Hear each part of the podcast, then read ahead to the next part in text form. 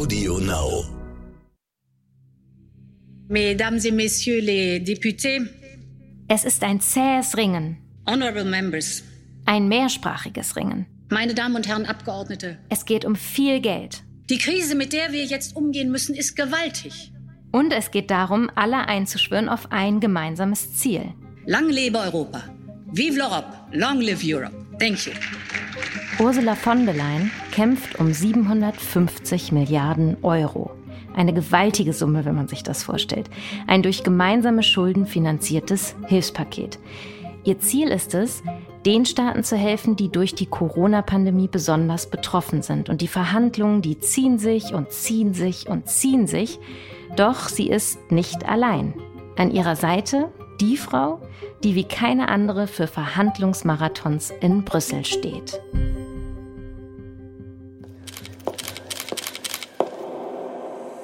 Sie kennen mich und Sie wissen, was ich anpacken möchte und wie ich das mache. Ein Leben ohne Krisen ist natürlich einfacher, aber wenn sie da sind, müssen sie bewältigt werden. Das wäre jetzt ja falsch zu sagen, ich bin nicht eitel. Man möchte ja jetzt keine Zumutung für seine, sein Gegenüber sein. Tendenziell, glaube ich, gibt es bei Frauen eine gewisse Sehnsucht nach Effizienz. Effizienz. Das ist über Merkel, Vertraute erzählen. Wir widmen uns einer Frau, die die Politik verändert hat und die sich selbst eben auch durch die Politik verändert hat. Angela Merkel, über die man doch so viel weiß durch all die Jahre, aber irgendwie eben auch nicht alles weiß. Mein Name ist Anna-Beke Gretemeyer. Ich bin Chefredakteurin des Stern. Es sind etliche E-Mails hin und her gegangen. Es wurde wirklich zigmal mit dem Pressestab der Europäischen Kommission telefoniert, bis der Interviewtermin mit Ursula von der Leyen dann am Ende stand. Ihr Kalender ist klar total eng getaktet, alles schwierig, vor allen Dingen in Pandemiezeiten. Es ist am Ende eine Videoschalte geworden, wie es in den höheren politischen Kreisen üblich ist, eine besonders gesicherte Schalte. Das heißt, es hat ein bisschen gedauert, bis die Verbindung stand und bis dann alle auf ihrem, ihrem Posten saßen. Ähm, ja, aber am Ende hatte ich Ursula von der Leyen auf meinem Bildschirm. Uh, we are recording now, huh? Aren't we? Yes. Das Gespräch hat wenige Wochen vor Angela Merkels endgültigen Abschied aus dem Kanzleramt stattgefunden. Ich weiß noch, dass sie eine weiße Bluse und einen roten Blazer anhatte. Wie immer total gut angezogen, saß sie in ihrem Brüsseler Büro. Auf dem dunklen Schreibtisch war ein großer Sonnenblumenstrauß, den habe ich auch noch im Kopf, und ein paar persönliche Fotos. Man hat gesehen, sie hat sich's gemütlich gemacht im Büro. Und sie legt dann auch gleich direkt los, erzählt von den langen Nächten in Brüssel mit Angela Merkel. Mir ist natürlich eine ganz besondere, ganz besonderer Verhandlungsmarathon in Erinnerung. Und das war im letzten Jahr, als wir vier Nächte und fünf Tage verhandelt haben über Next Generation EU, unseren großen europäischen Wiederaufbaufonds. Und alleine die Tatsache, dass das durchging, vier Nächte, fünf Tage, äh, zeigt schon, äh, wie, wie extrem anstrengend das war. Also kein Ergebnis nach drei langen Tagen, aber die können doch jetzt nicht tagelang so weitermachen, oder? Theoretisch können sie schon, aber ähm, die, wenigsten gehen davon aus, dass man noch am Mittwoch hier sitzt. Ähm, so berichten die, die Tagesthemen über die Verhandlungen. Wir sind im Sommer 2020. Die Situation scheint absolut verfahren. Und dann Auftritt Angela Merkel. Denn erst wenn es richtig klemmt bei einem EU-Gipfel, dann läuft Merkel zur vollen Stärke auf. Ihr Kampfname dann meistens Kompromissmaschine und ihr Verhandlungsstil das Beichtstuhlverfahren. Merkel nimmt sich also gemeinsam mit dem französischen Präsidenten Emmanuel Macron besonders störrische Regierungschefs, wie zum Beispiel Viktor Orban aus Ungarn oder den damaligen österreichischen Kanzler Sebastian Kurz getrennt voneinander vor. Der Zwang, in so einer Situation einen Kompromiss zu finden und dem zuzustimmen, ist immens groß. Und wenn Sie sich auch fragen, wie die Politiker diese mehrtägigen Verhandlungen durchhalten, zum Beispiel während der griechischen Schuldenkrise vor sieben Jahren, dazu habe ich in der Zeitung Welt eine Beschreibung gefunden. Ich lese es Ihnen einmal vor. Zu den Wahrheiten der Brüsseler Gipfelnächte zählt auch, dass nicht alle angereisten Politiker in diesem heldenhaften Ring um eine Lösung wirklich beteiligt sind. Einige legen sich einfach ab einem gewissen Punkt schlafen. Sie können dazu in ihre Delegationsbüros gehen oder sie machen das ganz ungeniert vor dem Sitzungssaal. So wurde Ungarns Premierminister Viktor Orban in den Griechenland-Verhandlungen schlafend auf einem Sofa zwischen Raucherkabine und Delegationspaar gesichtet. Anders aber Angela Merkel, die mir Ursula von der Leyen erzählt. Und hier haben sich natürlich auch die äh, Fähigkeiten von Angela Merkel gezeigt, eine enorme Durchhaltefähigkeit. Ähm, sie gibt nie auf. Sie sucht immer nach einer Lösung. Und sie sucht nach einer Lösung, in der ihr Gegenüber auch erhobenen Hauptes zum Schluss ähm, aus dieser Verhandlung rausgehen kann und das Ergebnis mit verteidigen kann. Und dafür muss man die Menschen auch gut kennen, mit denen man verhandelt. Auch das ist typisch Angela Merkel. Wie kann man sich diese Verhandlungen ganz genau vorstellen? Also zunächst einmal über Zoom äh, wäre das überhaupt nicht gegangen. Dazu muss man den geschlossenen Raum haben, wo nur wir, die Europäische Kommission, der Ratspräsident und die Staats- und Regierungschefs sind. Keine Mitarbeiterinnen und Mitarbeiter, niemand anders als wir zusammen. Und dann ist es relativ formalisiert, dass der Reihe nach äh, Staats- und Regierungschefs das Wort ergreifen. Keiner muss das Wort ergreifen, aber alle tun's. Und dann sieht man, dass sich die Dinge an bestimmten Punkten verhaken. Und dann formieren sich kleinere Grüppchen, die sagen, äh, pass auf, hier dieses Thema, das interessiert diese vier Mitgliedstaaten vor allem, lass uns doch mal zusammen in eine Ecke gehen, in einen besonderen Raum gehen und zu versuchen, hier eine Lösung zu finden, die wir dann später der Gruppe nochmal vorstellen. Es gibt aber auch die Phasen morgens um drei, vier, wo man völlig erschöpft ist. Angela Merkel nahm dann eine Decke und legte die sich um die Schultern weil sie so gefroren hat, äh, weil der Kreislauf einfach runter ist um diese Tageszeit, wo manchmal auch gar nichts mehr vorangeht. Also wo man wartet, es zäh ist. Also es hat auch ganz viel zum Teil mit Warten zu tun, dass sich der Tanker wieder weiter bewegt. Und dann gibt's eine dritte Komponente, neben diesen praktischen Abläufen, das ist die ganze Psychologie dahinter. Und ganz viel hat das was damit zu tun, ähm, wie wir einander vertrauen und ob jemand bereit ist zu springen oder nochmal eine Kurve mitzudenken. Und da zahlt sich aus, wenn man sich gut kennt, wenn man gute Erfahrungen miteinander gemacht hat, dass man sich auf den anderen verlassen kann oder die andere hält ihr Wort, ähm, dann sind die Verhandelnden schon eher bereit, nochmal einen Schritt aufeinander zuzutun. Je mehr Misstrauen herrscht, desto mehr verharren alle in ihren Positionen. Und wie sehr wird Angela Merkel vertraut? Angela Merkel genießt ein gewaltiges Vertrauen in diesem Raum, denn alle wissen aus Erfahrung, dass sie sich besonders auch vor allen Dingen der Anliegen der kleineren Mitgliedstaaten immer angenommen hat. Sie hört zu, sie versucht wirklich zu verstehen, was die andere denkt oder der andere und aus deren Blickwinkel heraus eine Lösung auch mitzugestalten. Also sie spricht das dann auch ganz konkret an. Erklär mir, warum du hier bei diesem Punkt so starr bist und dich nicht bewegen kannst. Was ist der Grund? Um zu verstehen aus dieser Haltung des Gegenüber, wo vielleicht eine Brücke sein kann, wo man weiterkommt. Und dann hat sie eine wunderbare Humor zwischendrin. Gelegentlich muss man dann auch einfach nur noch vor Erschöpfung lachen oder miteinander lachen. Und das geht dann oft über kleine Geschichten, Anekdoten, über was Humorvolles. Man hat ja die Wahl, wenn es hart äh, auf hart, spitz auf Knopf steht. Dann kann man sich entweder äh, verkrachen richtig oder man fängt miteinander an zu lachen. Und das Letztere war häufiger der Fall. Was für einen Humor meinen Sie da genau? Was für Witze macht sie da so, dass die Leute dann mal wieder kurz durchatmen können? Ja, sie, äh, sie macht keine Witze, sondern sie hat so eine trockene Art zu reagieren, ähm, die nie auf Kosten von anderen geht, sondern so, so, ein, so was charmant Spöttelndes manchmal hat. Und dann muss man einfach kichern auf der anderen Seite oder äh, glucksen. Und in der Tat, das entspannt.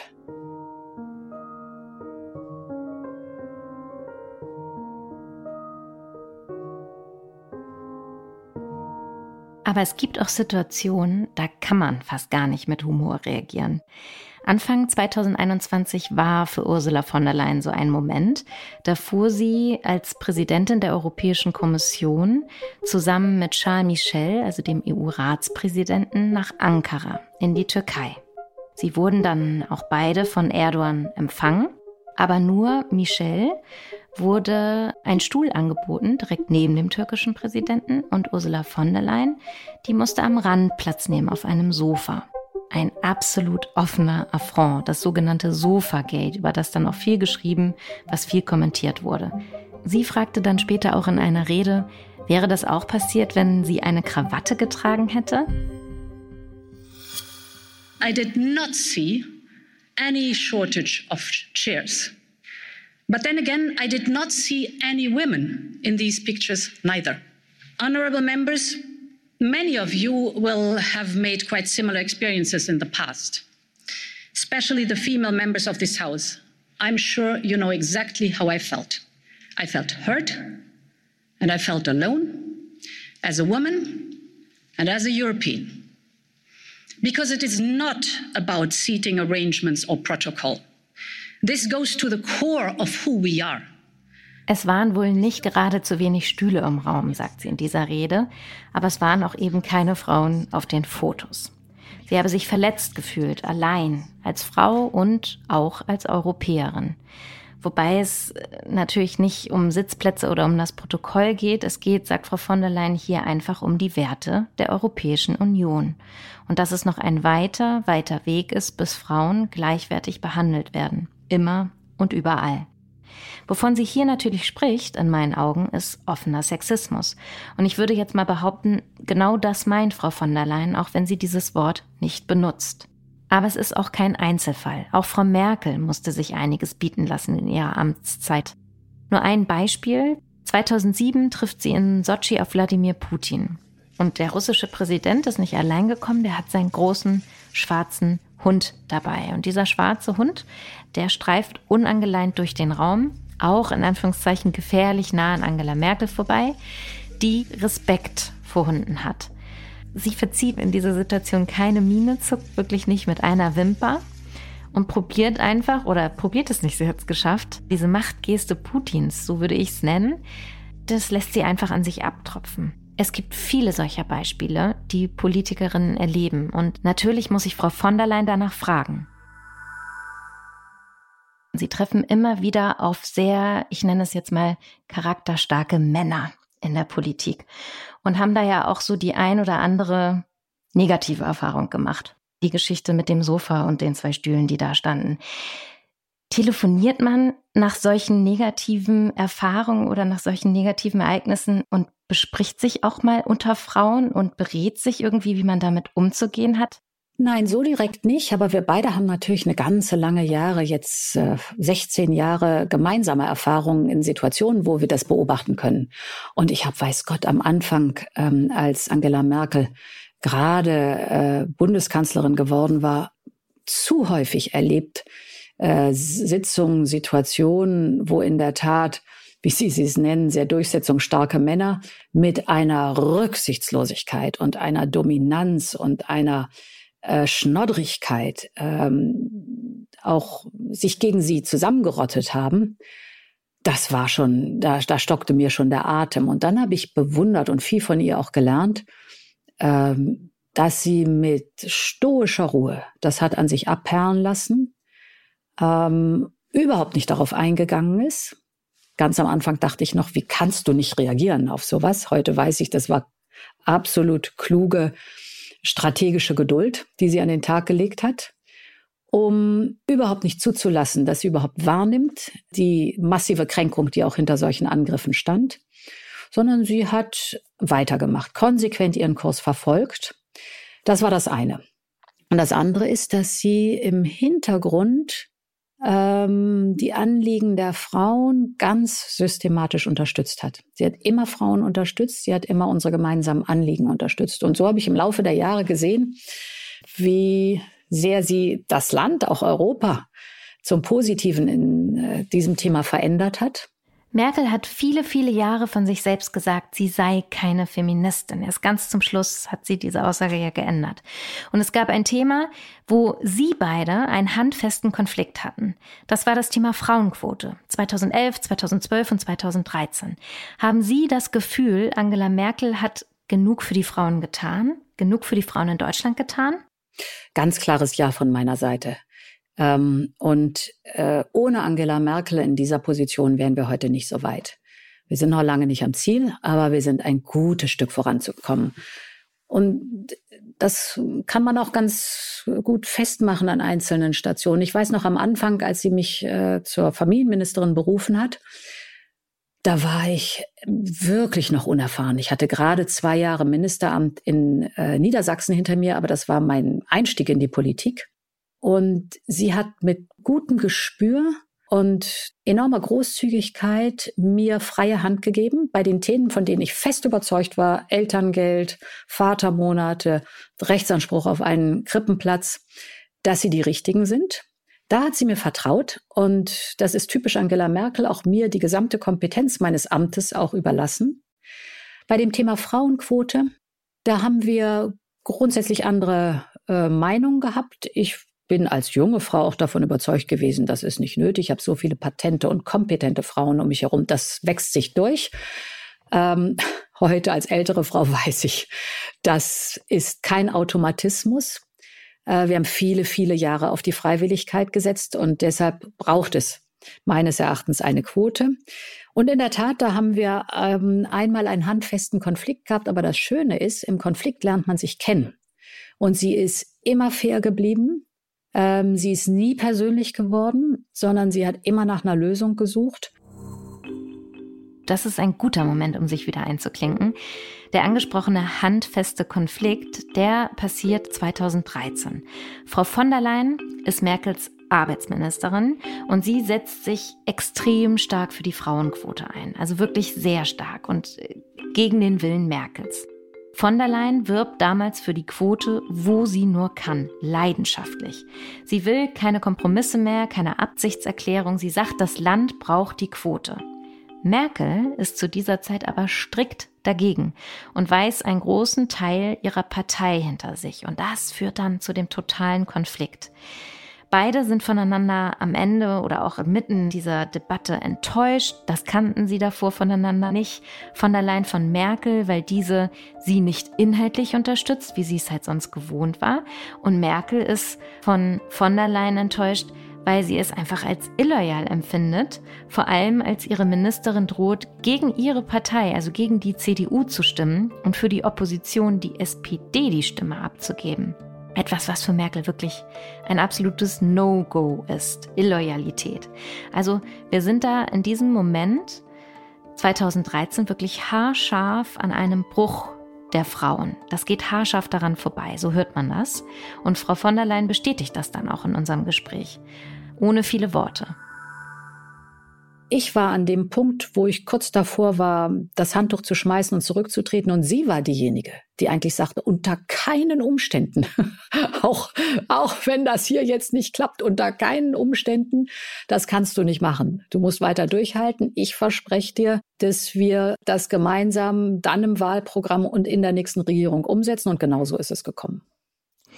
Es gibt einen Schlüsselmoment für mich und ich glaube auch für viele andere Menschen in Deutschland oder vielleicht auch besonders für die Frauen in Deutschland, wenn wir uns das Thema Frauen in der Politik oder auch Frauen in Machtpositionen angucken. Wir alle erinnern uns an das Foto von Ihnen, Frau Ursula von der Leyen, von Angela Merkel und Annegret Kramp-Karrenbauer nebeneinander auf den Stühlen sitzend. Sehr geehrte Frau Bundeskanzlerin, Frau Ministerin, Frau Kramp-Karrenbauer, nun möchte ich Sie zur Verlesung der Urkunden hier zu mir bitten. Angela Merkel hatte zwei Vertraute zu neuen Schlüsselpositionen verholfen. Sie wurden als allererste Frau Europachefin und Annegret Kramp-Karrenbauer übernahm von ihnen die militärische Befehls- und Kommandogewalt in Deutschland. In dem Moment schien Deutschland und Europa nur noch von mächtigen CDU-Frauen regiert zu werden. Und das war ein Moment. Ich kann, kann mal ein Zitat vorlesen, was ich von damals immer noch im Ohr habe und deswegen auch rausgesucht habe. Da stand in der Taz damals, da stand, dieses Trio liefert gerade ein Lehrstück über weibliche Macht. Die drei stützen sich über Jahre, spielen das Spiel auf ihre Weise weniger laut, strategisch genial und im entscheidenden Moment greifen sie zu. Das ist einfach nicht schlecht. Wie haben Sie diesen Tag erlebt, Frau von der Leyen? Das war ein Tag, wo ich zumindest hm, stille Zufriedenheit für einen Moment und Zuneigung empfunden habe ich meine, am Tag vorher bin ich gerade gewählt worden im Europäischen Parlament äh, zur Kommissionspräsidentin, was keinerlei Selbstverständlichkeit war, mit einer sehr knappen Mehrheit. Ähm, und ich hatte 48 Stunden vorher nicht gewusst, ähm, wie das ausgeht. Äh, ich wusste nur, ich muss nach Berlin und werde da sein und werde das Amt der Verteidigungsministerin abgeben und Annegret wird äh, vereidigt werden. Aber wenn man dieses Bild sieht, dieser drei Frauen, merkt man eben, dass wir für einen Moment innehalten und uns der Tatsache freuen, dass wir drei so unterschiedlich wir sind und so oft sich unsere Lebenswege gekreuzt haben, hier zusammen diesen Moment erleben. Es war auch noch äh, Angela Merkels 65. Geburtstag. Und, äh, und das war, glaube ich, für sie auch nochmal was ganz Besonderes. Dann muss man sich fragen, was ist dazwischen passiert? Das war 2019 so ein Aha-Moment und als ähm, Nachfolger von Angela Merkel kamen plötzlich nur noch Männer in Frage. Was denken Sie darüber? Wie haben Sie, wie haben Sie das wahrgenommen? Also ich finde immer, meine Erfahrung ist, dass es gibt immer Momente in der Politik, wo gerade etwas geschafft ist. Ein wichtiges Gesetz ist verabschiedet worden oder einen anderen Schritt hat man ähm, bewältigt. Und ich habe gelernt, den Moment zu genießen, weil ich genau weiß, ein paar Stunden später geht äh, der Trubel wieder los und äh, die, die Niederlagen und die Härten und die Probleme kommen wieder. Und deshalb diesen Moment zu genießen, das symbolisiert das Bild. Es symbolisiert aber, glaube ich, auch, deshalb sage ich stille Zufriedenheit, dass wir genau wissen, das ist jetzt eine Momentaufnahme und das Leben fließt weiter, die Politik fließt weiter mit aller ihrer Unberechenbarkeit. Und deshalb hat sich eben auch, haben sich die Dinge weiterentwickelt auf ihre Art.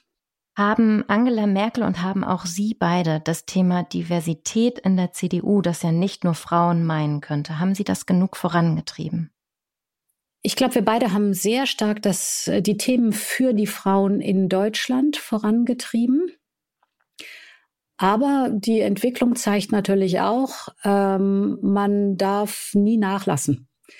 Ähm, und dass äh, der Anteil der Frauen äh, in, in mächtigen Positionen oder aber in Organisationen, Firmen, Unternehmen, Parteien, ähm, wenn man sich nicht ganz systematisch darum bemüht, die strukturellen Hindernisse abzubauen, und da gibt es viele, die gläsernen Decken einfach zu durchbrechen, dann ähm, hinkt die Entwicklung hinter der allgemeinen gesellschaftlichen Entwicklung hinterher.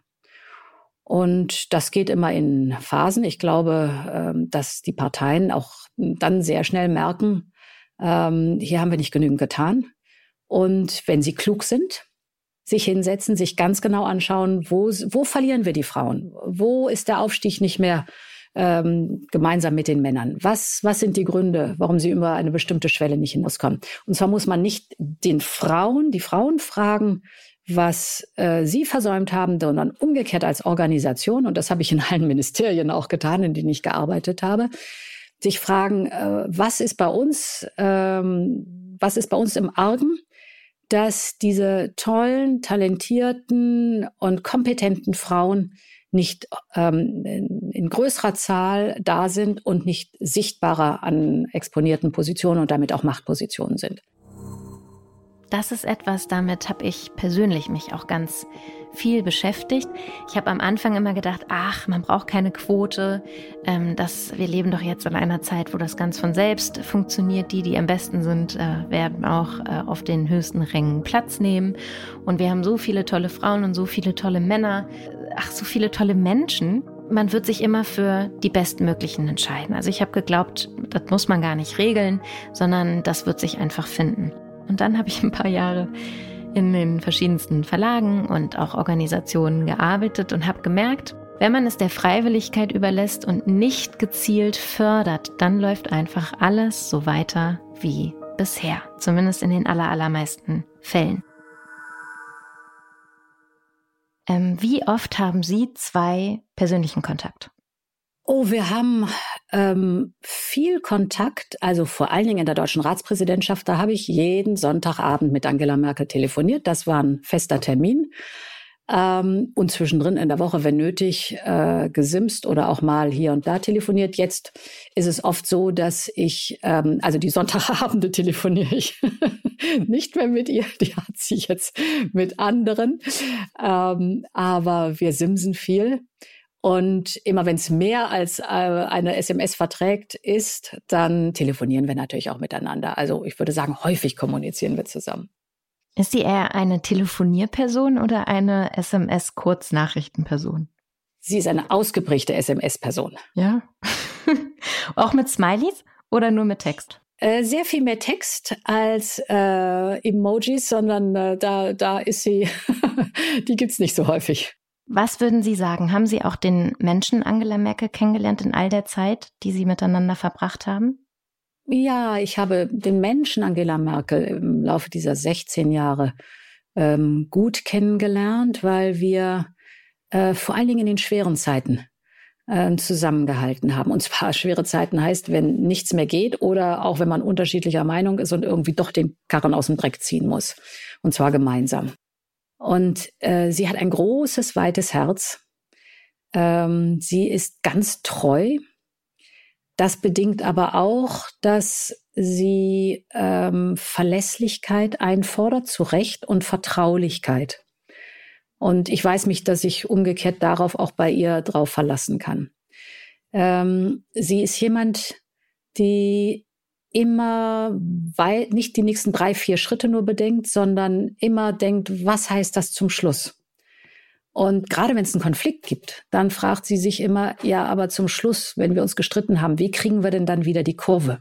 Wie kommen denn alle wieder von den Bäumen runter?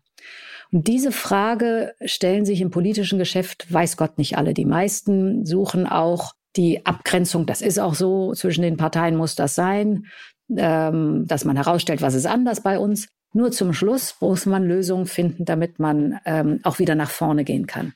Was erdet sie? Sie ist ein ähm, grundsätzlich demütiger Mensch gegenüber der Größe des Lebens. Ich glaube, da spielt ihr Elternhaus eine Rolle. Und es erdet sie, dass sie in den ersten 35 Jahren ihres Lebens erlebt hat, was es bedeutet, wenn die Selbstverständlichkeiten, die wir heute haben, sei es die Freiheit, die Freiheit, die Meinung zu äußern, demonstrieren zu gehen, die freie Presse, der Respekt vor der Würde des einzelnen Menschen, ähm, dass, dass, dass sie diese Selbstverständlichkeiten so vermisst hat in der, den ersten 35 Jahren ihres Lebens und deshalb heute nach wie vor ähm, mit, mit Staunen und Leidenschaft äh, die Größe dieser Werte verteidigt. Und das erdet sie sehr stark. Was haben Sie ganz persönlich von ihr gelernt nach 16 Jahren? Ich habe von ihr ihr eigenes Mantra äh, gelernt und beobachten können, nämlich sie sagt ganz oft, in der Ruhe liegt die Kraft. Und das stimmt. Ähm, dass äh, dieses äh, nicht zu impulsiv sein ähm, und Vertrauen auch in die eigenen Fähigkeiten entwickeln und deshalb durchaus mal strategische Geduld auch walten lassen und abwarten und auf den richtigen Moment warten. Äh, das habe ich sehr stark von ihr gelernt. Das habe ich hm, in all den Jahren beobachten können, wenn sie mit den Mächtigen dieser Welt umgegangen ist. Und das sind, weiß Gott, keine einfachen Gesprächspartner gewesen. Ähm, und das, das, da ist sie schon außergewöhnlich. Was war da Ihr liebster Moment? Wo Sie mal jemand anderem die Stirn geboten habt. Haben Sie da irgendeine eine Anekdote? Also die eine, eine, eine Anekdote, eine einzelne ähm, habe ich nicht. Und dieses die Stirn geboten ist auch nicht das äh, Bild, was zu Angela passt, äh, sondern äh, dieses Stoische, was sie dann hat, dieses Ruhige. Und es ist nicht zu verwechseln mit Sturheit sondern in dem stoisch ruhigen ist sie immer offen, dem anderen zuzuhören und zu verstehen, warum der andere sich so benimmt. Das ist sehr ungewöhnlich, aber das ist sie typischerweise. Welchen der anderen Regierungschefs treibt sie damit ein bisschen in den Wahnsinn? Was würden Sie sagen? Wer hat sich am meisten die Zähne an ihr ausgebissen? Das, ich, ich weiß nicht wer. Ich glaube, Trump konnte damit gar nicht umgehen. Überhaupt nicht.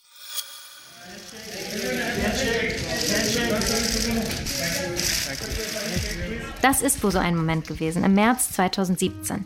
Das erste Treffen der Bundeskanzlerin mit dem damaligen US-Präsidenten Trump.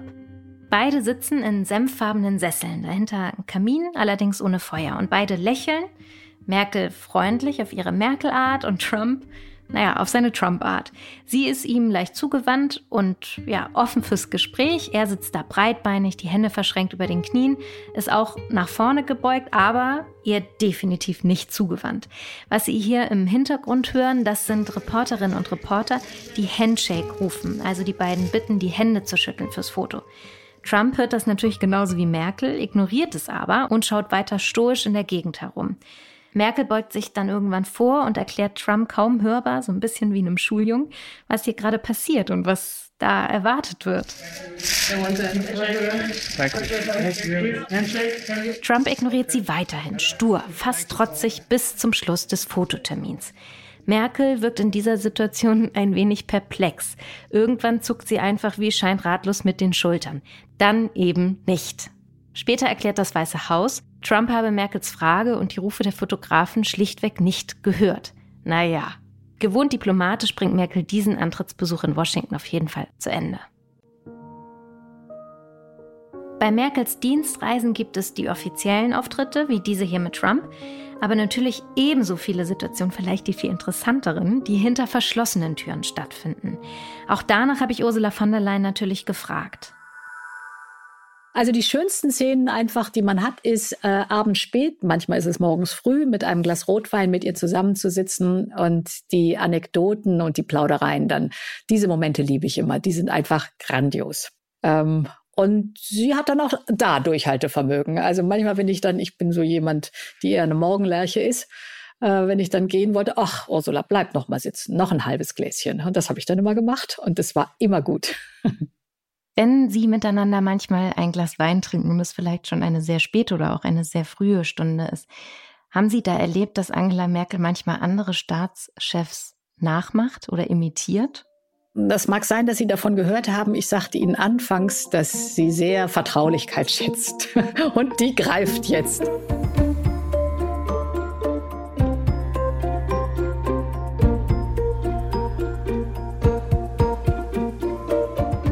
Das war die zweite Folge von Über Merkel Vertraute Erzählen. Mein Name ist Annabeke Gretemeyer. Ich bin Chefredakteurin des Stern.